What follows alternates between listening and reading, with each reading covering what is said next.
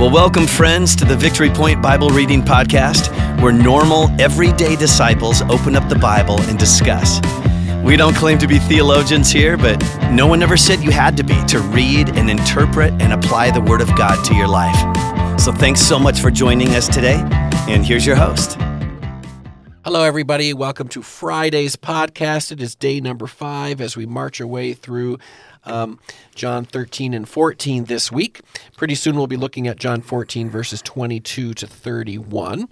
Um, yeah, today um, it's Judas, not Judas Iscariot, but it's Judas who's going to be hunting for some answers and Absolutely. hunting for some information from Jesus. Um, but let's talk a little bit about some other deer things before we jump into that. Um, antlers. Okay. Okay. I did not know this. It, they are the quickest living and growing tissue in the world. Okay. Interesting. So, deer antlers are the quickest living and growing tissue in the world. Okay. Yeah. Okay. Good. So it, it, it was said, so it must be true. Must be true. Okay. Um, white-tailed deer is what we see here in Michigan, Right. Right, the white-tailed deer. But there's five states that don't have any white-tailed deer. Well, of course, Hawaii doesn't have any. Okay. Alaska does not have any. Can you think of one of the other five, Doug, that might not have any white-tailed deer? Alaska doesn't have white-tailed deer? No. Oh my goodness. They might have another version of deer, another species, but they don't have any white-tailed. These are western states. They're all western states. huh? Yep. Well, maybe Nevada. Nevada doesn't have any. Neither does Utah. California? It said California doesn't have any either. Really? Amazing. I know. Oh, well, whatever.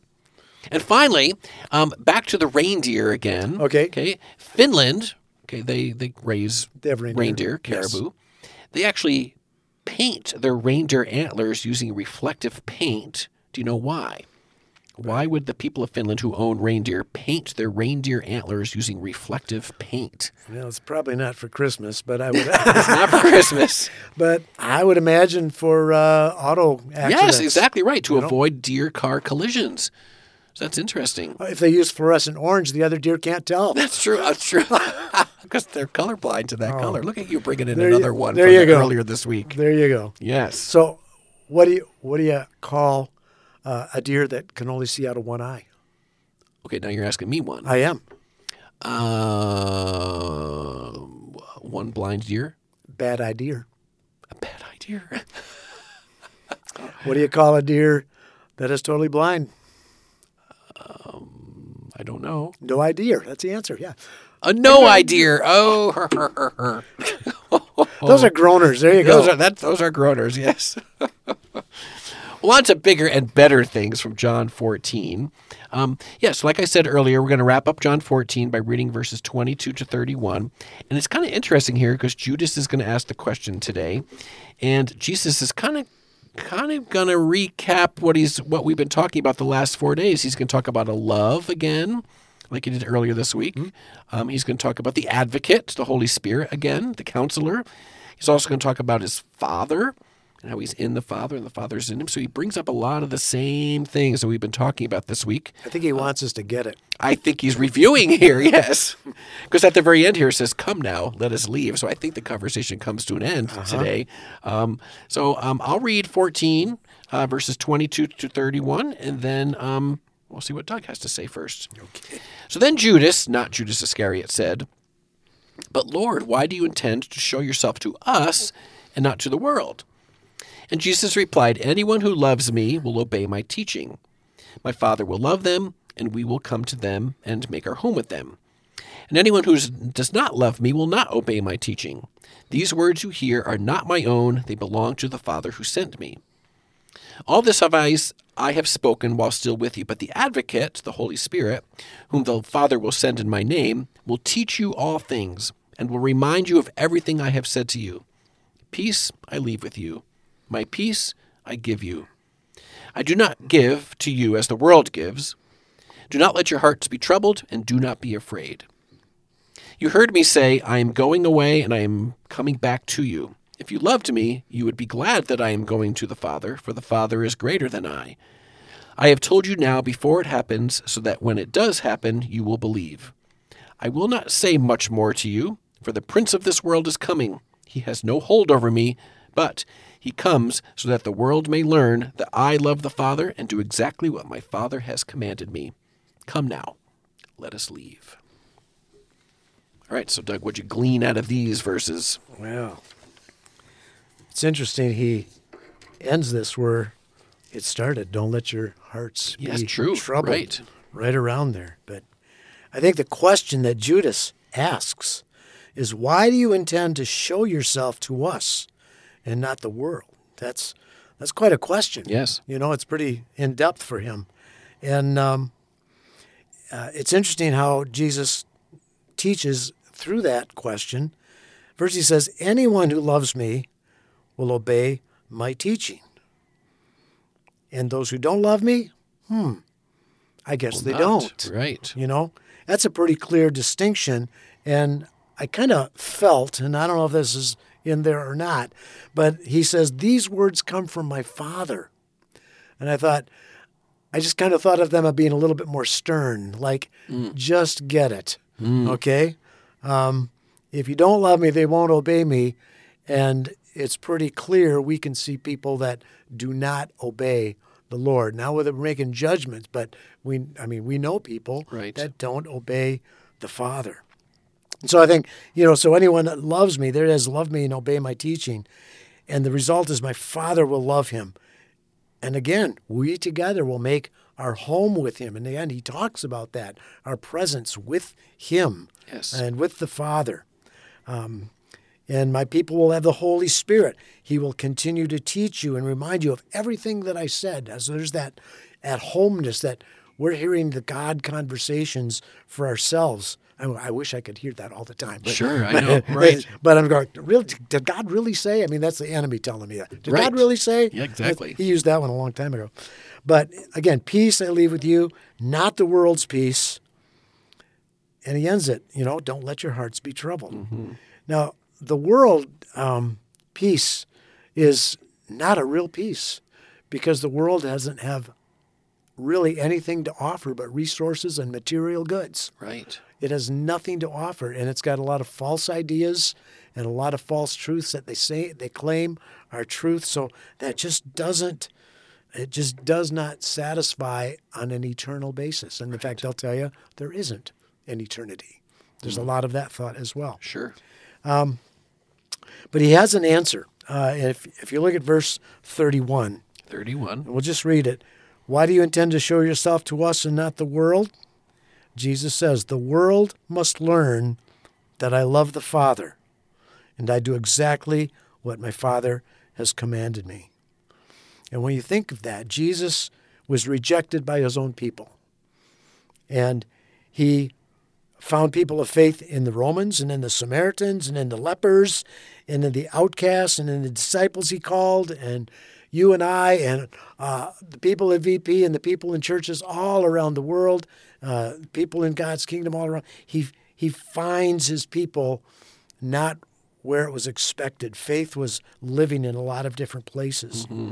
And Peter tells us that Jesus patiently waits for sinners to repent.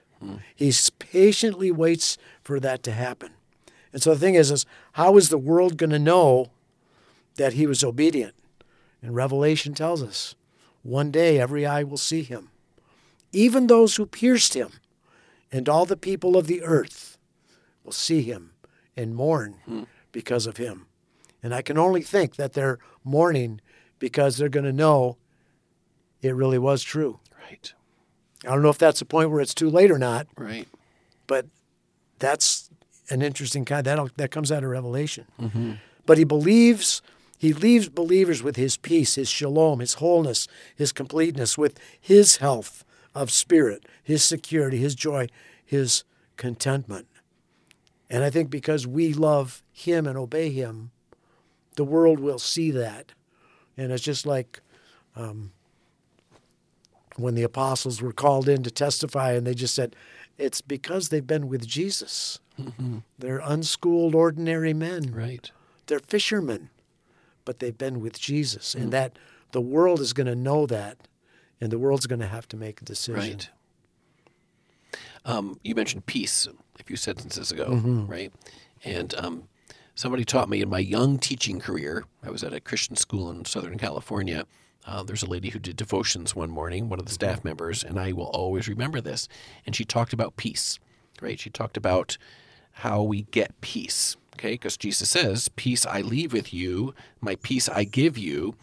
And so often we, we aren't at peace because we're just worrying, right? And we're troubled. Like, do not let your hearts be troubled in verse 27 there. Do not be afraid, but we are afraid. We are troubled.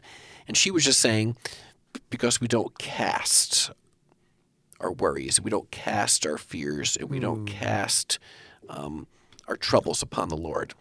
And she said, we often, as Christians, will pray, and you know, and we'll we'll we'll, we'll cast it upon Him, you know, like like things from the past, like the shame and the regret, you know, uh-huh. or, or things that we're dealing with right now. We'll cast them upon Him during a prayer. And then she she was kind of re- relating it to like a coat, and she was saying a lot of us Christians, when we say in Jesus' name, Amen, we just put that coat right back on again, you know, and we reel it back in, you know, and we're walking around with all this trouble and with all this uh, shame and with all this fear. And she's just she's just encouraged us, and I remember this in my young life. Okay, cast those fears, cast those troubles, cast your past upon the Lord, and leave it there. Don't reel it back in. Yeah. you know, but it's hard. It's very hard. It's hard for us It's very humans hard. to do that. You got to remember we have an enemy. And Oh. He's always at work. Yes. You know, just as soon as you cast it away, he throws it back. Right, the prince of this world, it says, right? In verse world. 30, the prince of this world is coming. He's coming, and uh, yeah, so we we anticipate we we know that, and it, amazingly, that's part of I think our sinful nature. Yep. That he just helps us remember, right. You know? Oh, exactly. and he helps us not forget. He doesn't help me remember what I'm supposed to remember. Right. Like what's that guy's name again? I don't remember. Right. yeah. Right. But but uh, yeah, it it just brings it back. Mm-hmm. And uh, it's interesting because the the um, the people that study brains, uh, and you've probably heard this said, is like when we have a, a, a negative uh, remembrance, it's like we play it back and forth like an etch a sketch, and it just keeps burning that pathway. And you can actually make new neural pathways by positive uh, scriptural thoughts. Interesting. And kind of, I've I've just heard a little bit about that, but I know there's a lot of research in that as well. Right. Uh, Doug, a couple minutes ago when you said, hey, he answers the question in verse 31, Mm-hmm. okay, I had a little bit of an underline there too. Uh, but he comes, uh, and that, I think that he refers to Satan at that point, the prince of this world, right? Mm-hmm. Right. Uh, but he comes so that the world may learn that I love the Father. And that made me think of a, a sermon a couple weeks ago that Kevin did, and he talked about um, what we might see as a setback actually Yes. is God like setting us up for some restoration, Yes. for some redemption. Yes. and I and I'm, I think he was warning his disciples here, like, yeah, uh, yeah, he's coming. Okay, Mm-hmm. he's coming. And this may look like a setback here these next couple of days, And kind of tonight on theirs, on their case, you know. Right, right. Going to Gethsemane there, yeah. right? But I'm actually setting this whole thing up for this this beautiful uh, this beautiful restoration plan. Yes. Um, and I think we just have to remember. I think that's that. true of our, our troubles as well. Yes, yes. You know, that eventually we get out of them. I mean, Nancy and I have been married 46 years, and we've had mountains and valleys uh, all over the place with all kinds of different things. And God has always been faithful. Mm-hmm. And we've always been able to look back and see how He brought us through. Yes. And that, but when you go forward, it's like you can't see it, Right. you know, Right. because of where you're at. Yeah. So as we finish off this week, Doug, what is uh, something we could leave with our listeners as a, you know, as we kind of finish Jesus' conversation here with his disciples? What could we Well, if, maybe if- leave our listeners if with? you love him, I think what Jesus said is the world needs to know. The world needs to learn they love the Father, and the whole application is the same as Jesus. The world needs to learn that I love the Father, that we as believers love the Father, and we're going to do exactly what He told us to do, mm-hmm. even if the enemy tries to trip us up and push us off that path. right. Yeah. So, in Jesus' name, Father, get rid of the enemy from our lives this day.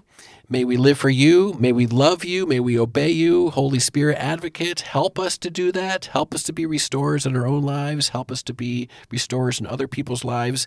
And uh, may that be true of us on this um, third week of, of November. So, Doug, thank you for you. for joining me this week uh, for the five episodes, and um, I appreciate that. Thank you very much. All right. All right, have a great weekend, everybody. See you back here on Monday. I believe Steve Durr is next, uh, but I do not know who his guest or guests are going to be. So It's a mystery. Stay tuned. Well, thank you for joining us today for the Victory Point Bible Reading Podcast. We hope that today's conversation was helpful for you and encourages you in your daily walk with God. If you have any questions or thoughts to share with us, please email us at info at victorypoint.org. We would love to hear from you.